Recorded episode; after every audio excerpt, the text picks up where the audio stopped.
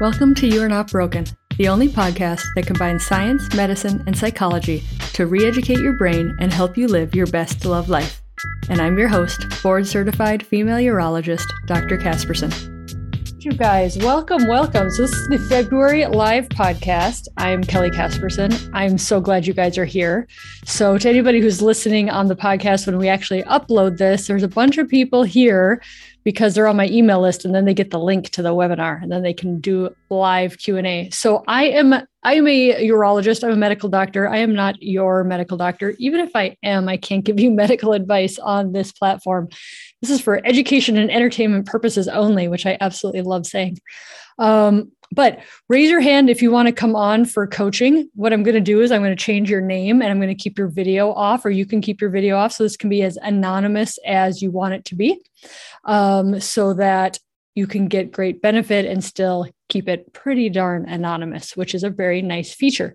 So raise your hand. I will kind of pull you up in the uh, order that the hands are received, and I'm going to change your name. The other thing that we can do is there's a chat box or a question box, a Q&A box, and I'll be doing those too. And we'll do about 45 minutes of coaching and Q&A, and we'll see what sort of fun we can have. There we go. There you go. Hi. Hi. Thanks for picking me. totally. Thanks for being here. What do you want to talk about? So I have two issues that I'd like you to address. Um, so I'll just give like a quick background, a little bit of a history, and um, and I know you're not a like you can't give medical advice or whatever. So I'm 60 years old. I delivered three babies in you know my earlier years um, at the age of 35, I was told that my uterus was oversized or prolapse or something like that. Had my uterus removed at 35. Um, then I, a few years afterwards, I started experiencing a lot of pain, like pelvic pain, and I kind of just dealt with it for years. And I started tracking it and realized that it was it was definitely cyclical. Had all the symptoms of endometriosis, but nobody would agree with me because I didn't have a uterus. Anyway, at the age of 49, I went and I just said, take my ovaries out because they're they are connected to this pain because like I said, it was cyclical. And when she went in there, she did find endometriosis kind of all wrapped around whatever was there outside of my uterus. I did not receive any hormone replacement therapy. Um, honestly, it wasn't, I don't even remember it being discussed with me like an option. So I kind of I did go into pretty quickly the hot flashes and, and all of that for the menopausal symptoms. I have also been diagnosed with osteoporosis, pretty severe um, number T scores. Um, I was reluctant to take medication. I did take medication for a couple of years. I took Evista. So that's that is the background what has happened since then? So 2000, I, I haven't been sexually active in almost six years. I lost my husband. And in 2019, I um, was at my son's wedding and was like dancing all night. Got up in the morning. I'm like, what is this hanging between my legs?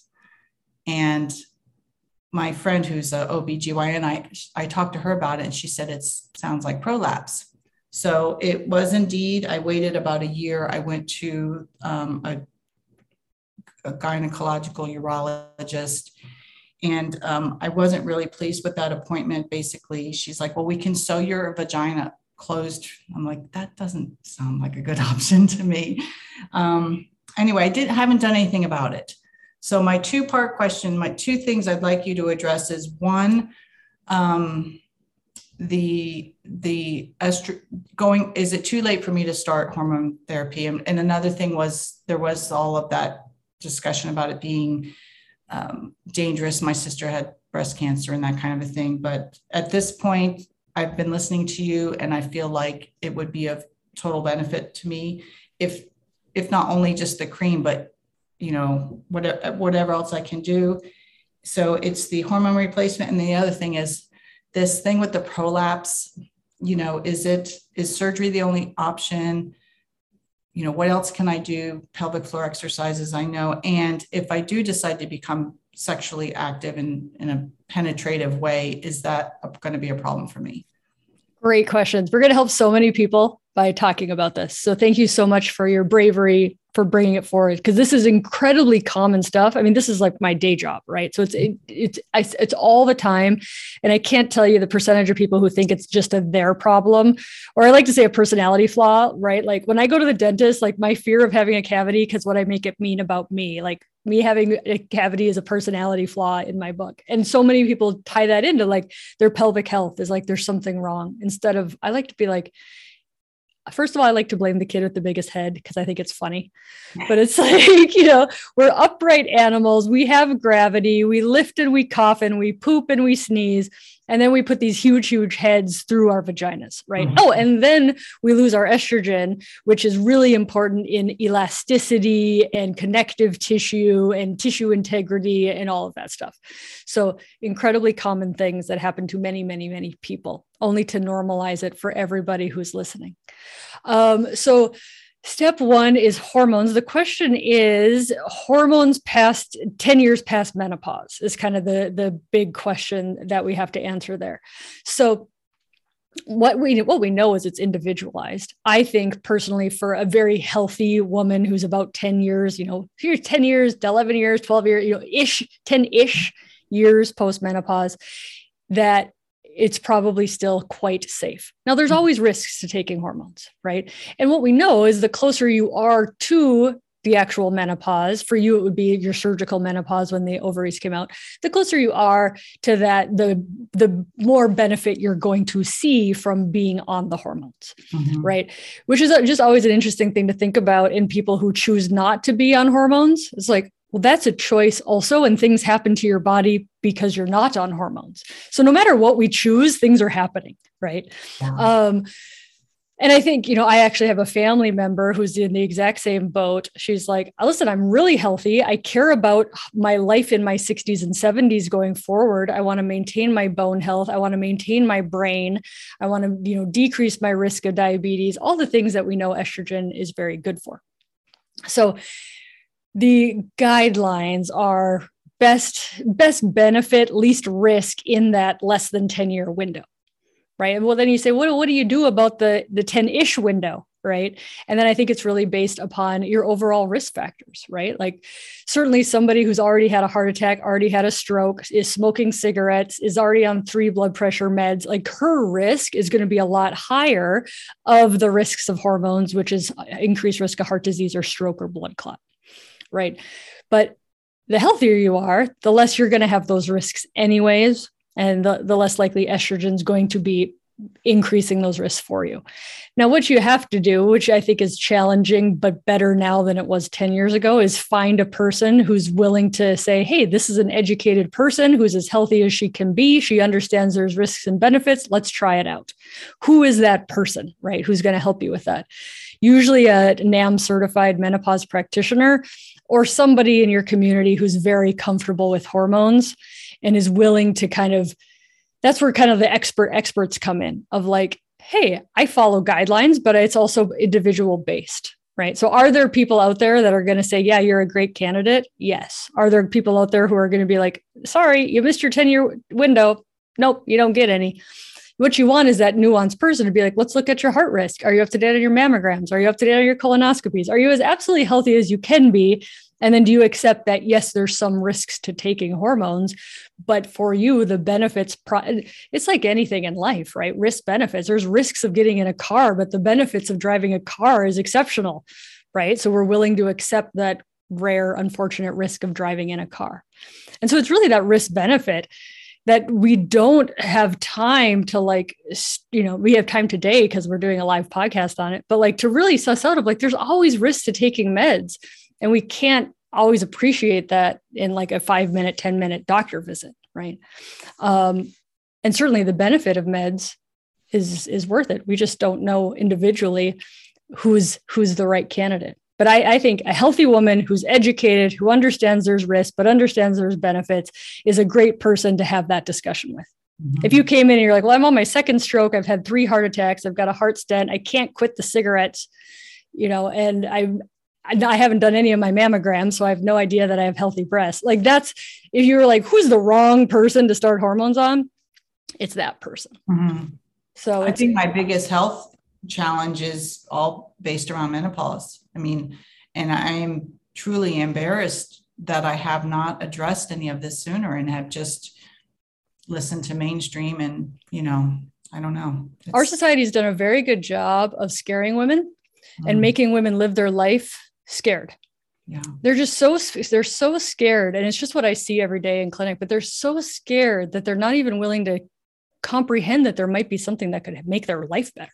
Mm-hmm. Right? And it's like so much of the education is like just understanding the data that nothing's perfect but can we uh, and, and is a woman's quality of life important? I would say absolutely it is. You know it's her body image and her brain and her bone health. And i mean even just the osteoporosis women who are on hormones they can decrease their osteoporosis risk by 50% now hormone uh, estrogen is not a treatment for osteoporosis at this point. It's not fda approved for that um, but i think that we're going to see more and more data saying optimize your bone health as much as you can, which includes estrogen, you know, going forward. So, and, you know, I think the other old myth is that hot flashes are temporary. Most people are done with them in two years. Just live with it and you'll be fine. I have women in their 70s, they're still having horrific hot flashes. This, this, these women have been suffering for 20 years. You know, I still get them, not as yeah. often, but I still get them. Yeah. You know, how, how is that fair? We've, we've totally you know ignored them because our belief was oh hot, these hot flashes are temporary. It's a thing and then you're done. But it's like no there's there's risks. Again risk benefit right? There's risks of not being on hormones. There's risks of being on hormones.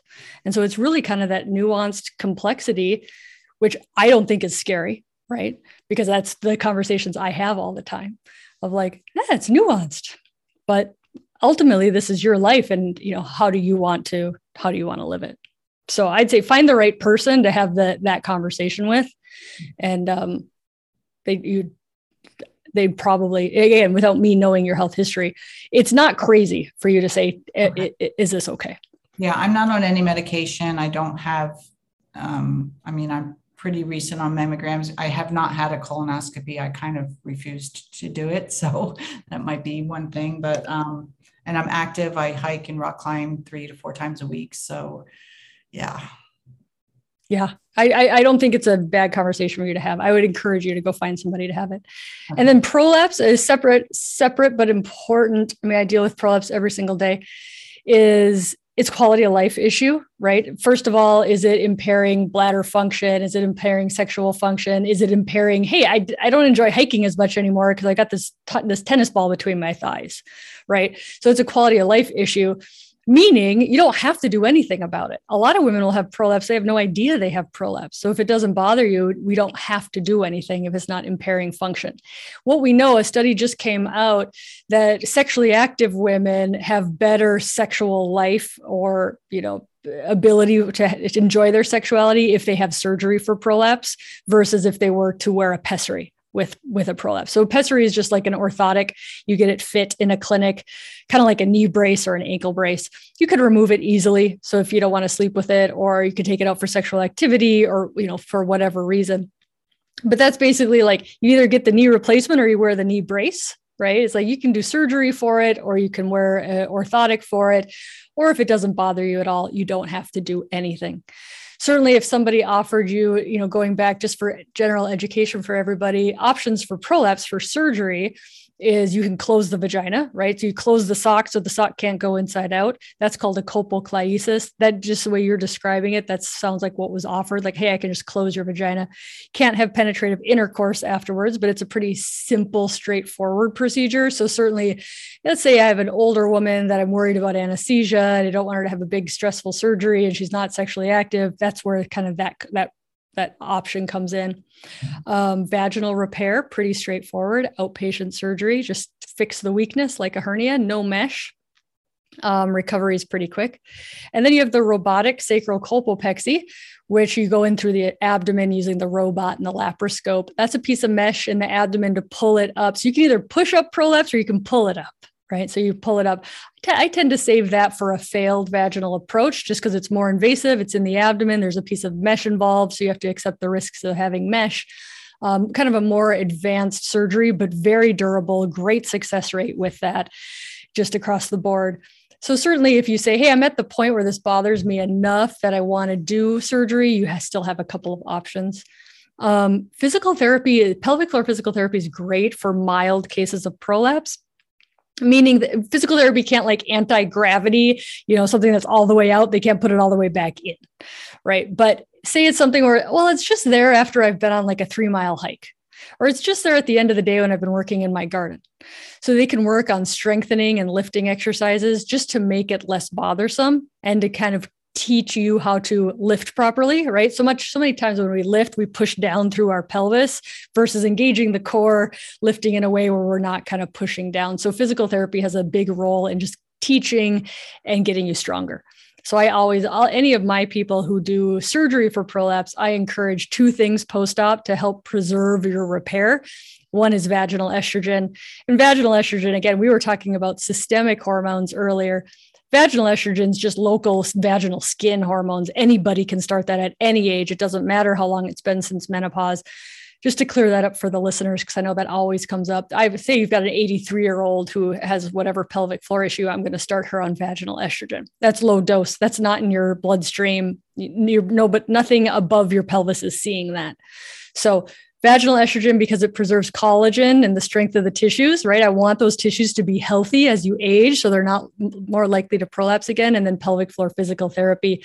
Because I always tell women, I can repair a bulge, but I didn't make you stronger right and that's the role of pelvic floor physical therapy to be like how's my core when i lift do i push down through my pelvis or do i engage my core so i lift safely um, and then they just get you back to say well i really love doing x y and z how do i do that but still preserve my prolapse repair so most of most prolapse it, it, again prolapse is just a hernia right it's just a weakness in the tissues so I always compare it. Everybody knows about a man's, uh, you know, inguinal hernia, right? You repair his hernia, he can blow it out again, meaning a hernia can come back. And over the course of a woman's life, recurrence rates tend to be about 20 to 30%. Again, we didn't fix gravity. We didn't fix that you walk upright. We didn't fix that you poop and you cough and you lift. You know, there's grandbabies you're going to want to throw around at some point. So all of those things that put pressure on the pelvis. So certainly repairs can can recur. And as far as um, sexual activity or intercourse with the prolapse? That's a great question. So many people have that question. You're not making it worse. You're not hurting it. Most prolapse goes away when you're laying down, right? So uh, even uh, most partners won't notice it. Um, it doesn't usually affect a partner's function. Um, and I, I think uh, partners and women's their biggest fear is that they're going to hurt it or they're going to make it worse. That's not true. Okay. Yep do it do whatever you want I, I, think uh, you know for a lot of people it's more just like a body image issue but then i see a lot of women who are like yeah no that's fine it doesn't yeah. it doesn't affect my sexuality at all yeah it's a little it's embarrassing to me a little mm-hmm. bit yeah yeah it's a badge of when men have hernias it's a badge of honor because they're like look how strong i am Hmm. And when women have prolapse, they're like, oh my gosh, it's a you know personality flaw. But I'm like, you birth three amazing human beings. Like 50% mm-hmm. of the population can't even do that skill. Yeah. Like badge of honor. Yeah. Okay. That's super helpful. Thank you. Awesome. All right. Best of luck. Thanks for coming on. Thank you. I appreciate it. Absolutely. Would you please comment on the generic Juvafem compared to brand name Vagifem? I love the convenience of a tablet, and I do have the cream for when I remember to use it. Um, I think generic the for the most part, generic and brand name vaginal estrogen products are pretty darn equivalent. Um, brand name tends to be more expensive. So I always like, um, oh, that was Polarwin's question. Awesome. Cool. Thanks. Um, I think that generic's better because it's cheaper, but I don't think you're losing any quality or anything like that. Um, I think the tablet is it's great for the people that it's great for but if you're still having symptoms it might just not be enough the other downside with the tablet I have a cream bias. And the reason is you can put the cream on your clitoris and your vulva. And especially for vulva owners who do penetrative intercourse, that six o'clock, you know, that uh, if you think of a clock in your vulva, right? So the six o'clock, which is the bottom middle, gets very, very dry and tight with genitourinary syndrome of menopause. We just get a lot of atrophy there. I want more blood flow. I want more collagen. I want that skin to be as flexible and non painful as possible. And you can put the cream there versus just putting a tab into your vagina and hoping a little bit of estrogen gets there. So that's why I do have a cream bias for, especially for people who have penetrative, like on insertion intercourse. If they need more estrogen there, you can also put the estrogen cream on your clitoris to just get a little bit more hormones around your organ of pleasure. And you, of course, with a tab, you can't do that. Um, so I'm yeah, I'm not opposed to the tabs at all. I just think it's underdosing for some people, and then you can't target the vulva like you can target it with a cream. I, my my thing in clinic is giving um putting sunscreen, a tab of sunscreen in your ear and hoping your face gets covered is like, I'm not convinced that a tab of vaginal estrogen up on the inside the vagina is going to get everywhere, but that's okay. Okay, what's the likelihood of cancer from testosterone? My physician commented that the medication wasn't covered uh, didn't work. And besides, it was likely to cause cancer. Interesting. Okay. So there's not a lot of great data that testosterone causes cancer um, for the majority of people. So if that was the case, I mean, so think of all the people we give testosterone to, right? So men who've lost both their testicles to testicular cancer, we give them testosterone. We don't say you can't have it because it causes cancer right? The other people we give uh, high dose testosterone to are trans men, right? So they're born with female levels of testosterone. They choose to take male doses of testosterone. And we have not seen, to my knowledge, an increased risk of cancer in this population. So I would just question that testosterone causes cancer in general, um, just like estrogen doesn't cause cancer right? But some people think it does. Doesn't mean it's true. So yeah, I I would happily argument argue that testosterone causes cancer. Um, and that was with the conference with the new guy and doctor with my wife.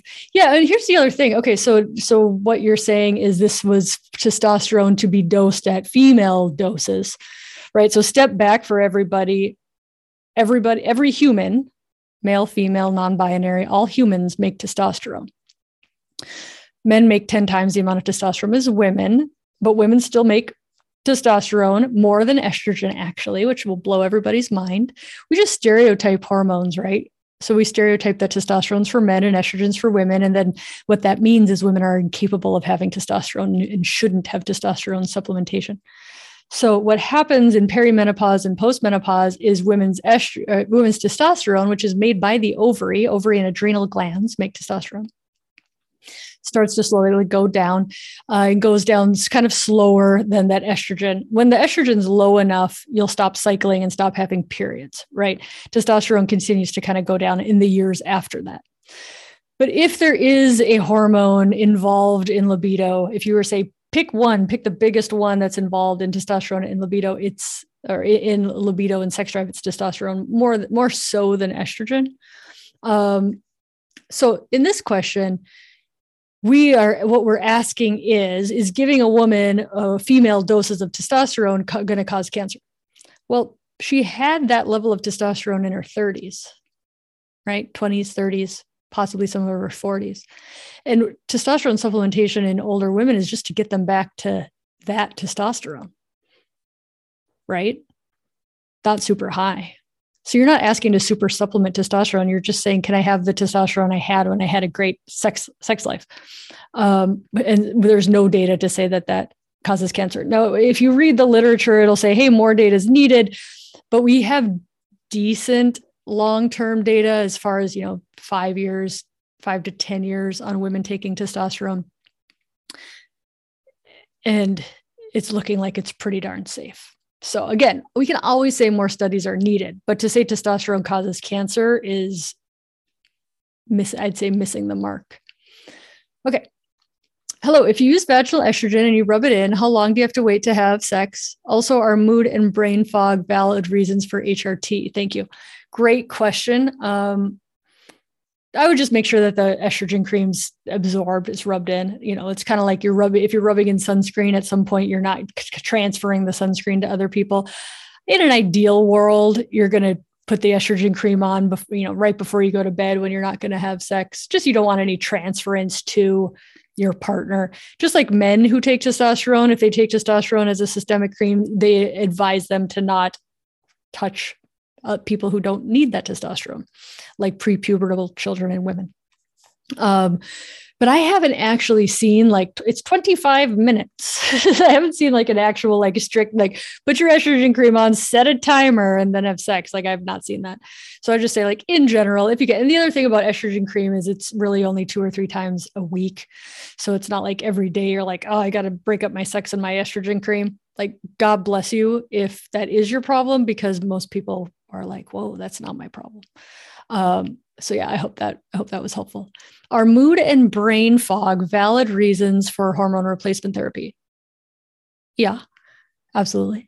So many women are on antidepressants and anti-anxiety drugs when likely hormone therapy would have just done the trick.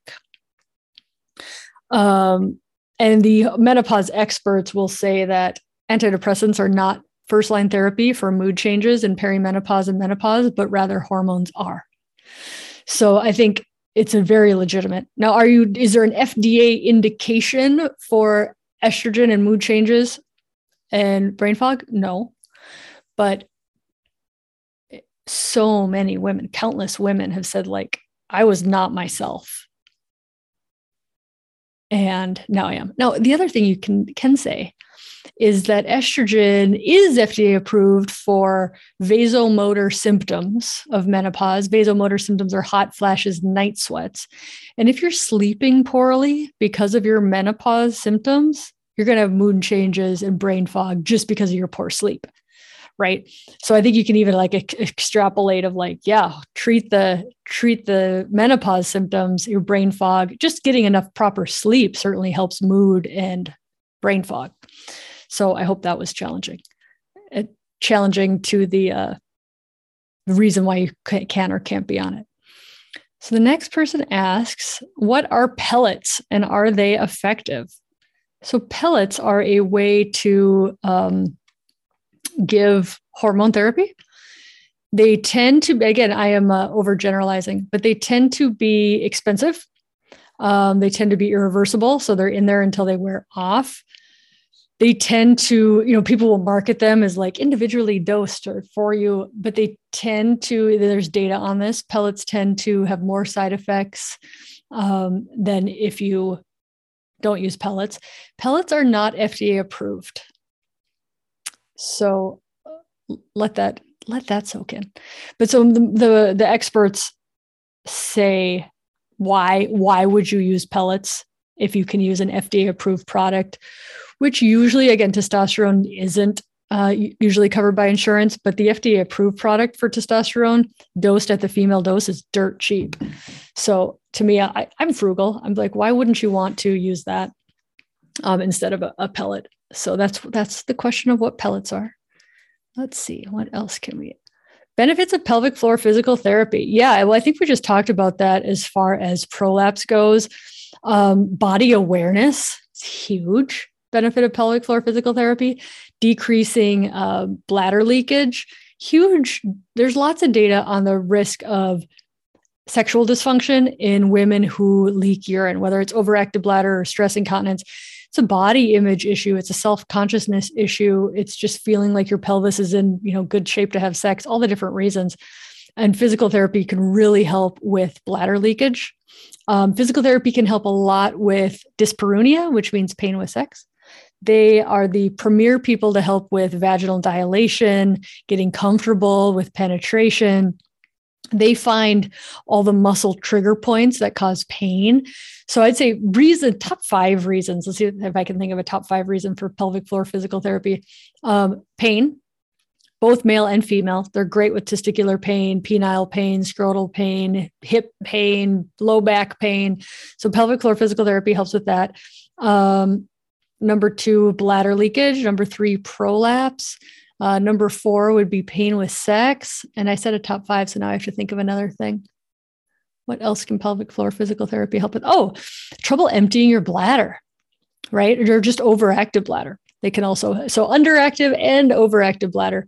Um, have so many people teach themselves, not consciously, but they teach themselves to like push and strain with urination here's the thing bladders are like little funnels they're not circles or they're like cups, right? So there's always a little bit of pee left. This is for any any body.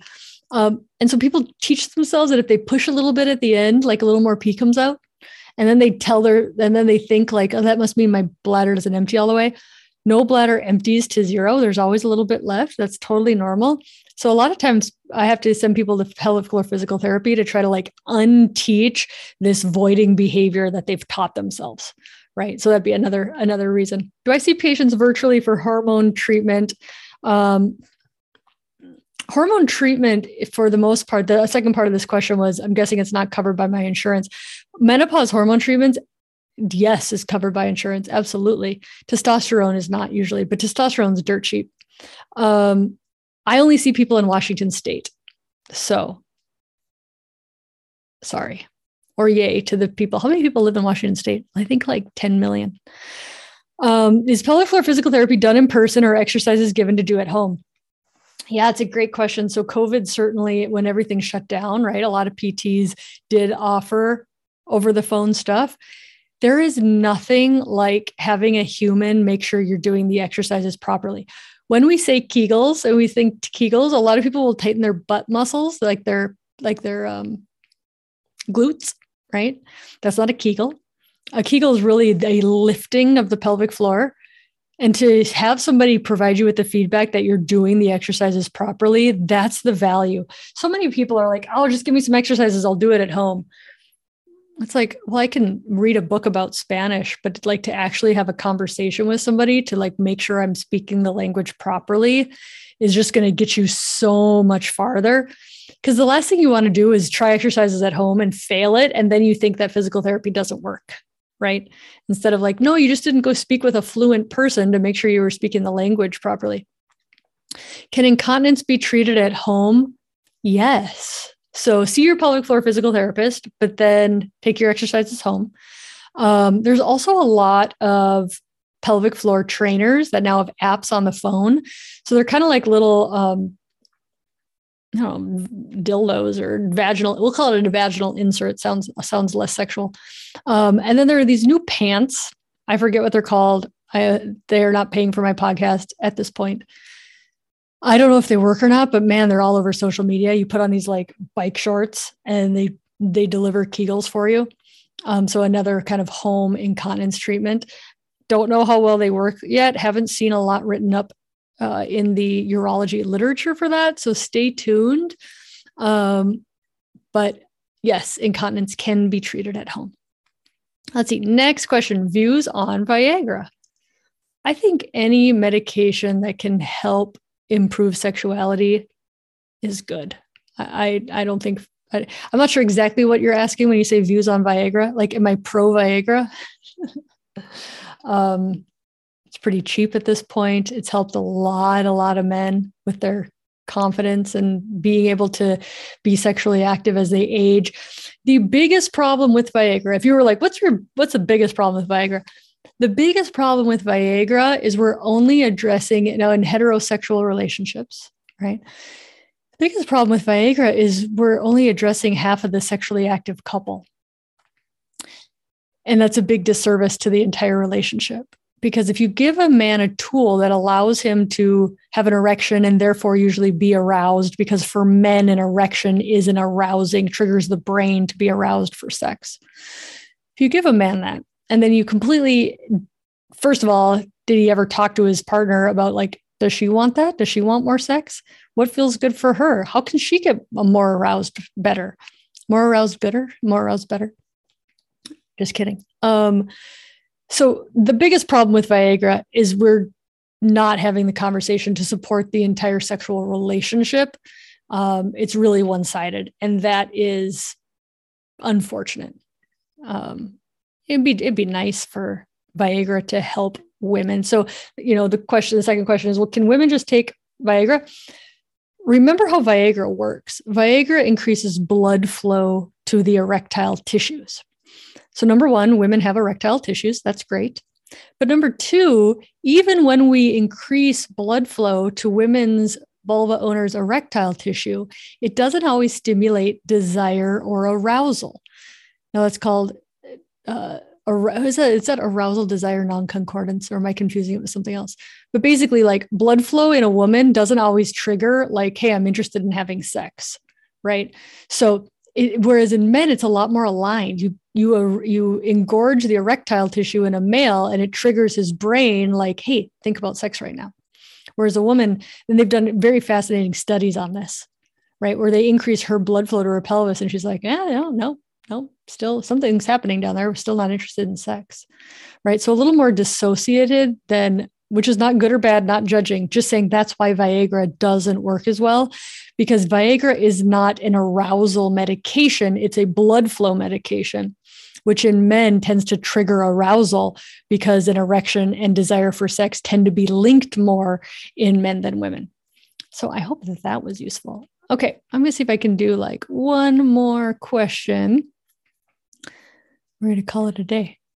Is progesterone necessary if taking vaginal estradiol? Now, that's a quick question. People who've been following me know the answer. No. You need, why do we need progesterone? If we're taking systemic estrogen, systemic estrogen can cause hyperproliferation or thickening of the uterine lining, which rarely but can increase your risk for uterine cancer uh, unopposed estrogen increased risk of uterine cancer by about 5 to 10%. If you look at very old studies where we did this to women before we knew that progesterone was protective against it.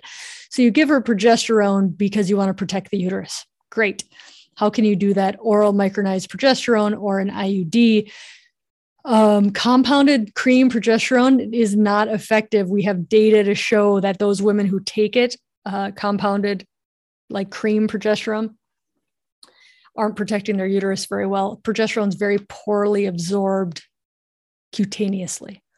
So you either need progesterone on an IUD like a Mirena or the other uh, progesterone IUDs or oral.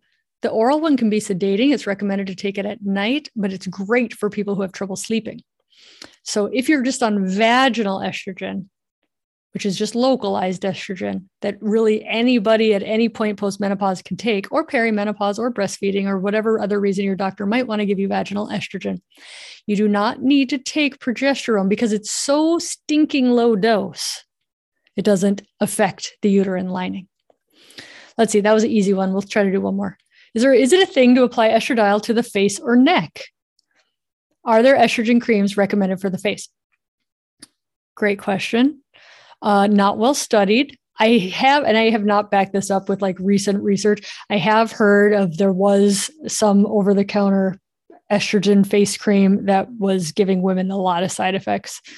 Um, so I wouldn't say it's recommended. Systemic estrogen in and of itself is great for collagen, great for hair, great for nails, um, less wrinkles. Is that an FDA approved indication for systemic estrogen? No, but it's a nice side effect. Um, so right now, I, I cannot say that there is a safe, approved estrogen product. Now, either is uh, there are products marketed to perimenopausal and menopausal women with plant-like estrogens in their cream. I think it's brilliant marketing. Does it actually do anything? The dermatologist will probably tell you no. Um, just because it doesn't. Wrinkles are. I'm not a dermatologist, but they come from the outside in and the inside out right? So, like the deep lack of collagen is more of a systemic inner inner work. Any sort of like lotion is not going to make a difference on that. So, I would not do that. All right, you guys, I'll do one more. Okay. What exactly should this question's too good? What exactly should I ask for when I want to get my hormones tested? I would go to your doctor and I'd say, Hey, I'm experiencing these symptoms. I wonder if they're due to perimenopause or menopause. I've been reading a lot about it and I'm wondering. I know getting my labs tested is not perfect, but I'm wondering if I can just kind of see where I am with that. And if the if you get a yes, great. And if you get a no, I would say uh, be like, "Hey, I'm just curious. Why why wouldn't you order those lab tests for me? What's the harm in getting them tested?" right? But because you're an educated person, you know that there's no blood test for low libido, right? And you also know that a one stop snapshot of your hormones doesn't always tell you where you are in perimenopause or if you're close to menopause or anything like that. FSH um, is probably the closest to telling you, hey, you're post menopause because you're going to have an elevated FSH. again, trying to get your ovaries to do their jobs um, just to see where you are. But I'd say a lot of doctors would probably, with that approach, you know, kindness, loving kindness, and curiosity goes a long way in building a good rapport with your doctors. I swear at some point I'm going to write a little like booklet for my website of how to talk to your doctor. Um, but that's, I would just say curiosity. Like go in with the information you have and what you're what question you're trying to answer. Doctors are trained to, when we order a test, we're trying to answer a question right? So we don't just order tests because, like, I don't know what to do. Let me order some tests. Sometimes they, they do that, but we're trying to answer a question, right? So usually, just checking my labs for checking my labs, you're like, well, what question or what are you going to get from checking that? Right. So if you say, hey, you know, I'm I'm experiencing hot flashes and some mood changes. I think at age 46, I wonder if I'm in perimenopause. I know there's no great labs for perimenopause, but I'm wondering if we can kind of just see where my estrogen, progesterone, testosterone, and FSH are. And while you're at it, why don't we check a thyroid to make sure this isn't a thyroid issue? Because sometimes that can be what's going on. All right, my loves, that was our February live podcast. Thank you so much. Oh, wait, hold on. Questions. Can you take oral progesterone vaginally? It's a it's a great question. It's a little uh what's the word? Unorthodox. But if you're getting a lot of side effects from oral progesterone, it is an option. Um, probably talk to an expert about it. But yeah, some people will do that. Um, I think I just answered the question about the hormones. Would I ever consider doing a sex ed episode for older teens and young adults? Oh, yeah. Oh, I totally should do that. Thank you for the tip. I actually just interviewed a woman today who teaches adults how to talk to kids about sexuality. So that'll be a podcast episode coming out. Um, this is what I'm thinking. I'm putting it out into the podcast universe. I'm thinking of some sort of like podcast membership where you can actually sit in the audience while I do these interviews with people, which I think would be super fun to do. And then like you would get access to those interviews like as I'm doing them. Because when I interview people, like right now I, I have set up for march like two interviews that i did in november. So like a benefit of the private podcast membership would be like as i'm interviewing people like you're in on the live action at that time. So give me feedback on that. Would you guys be interested in some sort of like podcast membership where that's that is like I haven't seen that even be an option for any podcast. I just think it would be so cool to be able to sit in on these interviews as they're happening. So I don't know. I'm brainstorming. I like doing it. All right, my loves. Thank you so much for being here, and I will podcast. Thank you so much. Love you. Until next time.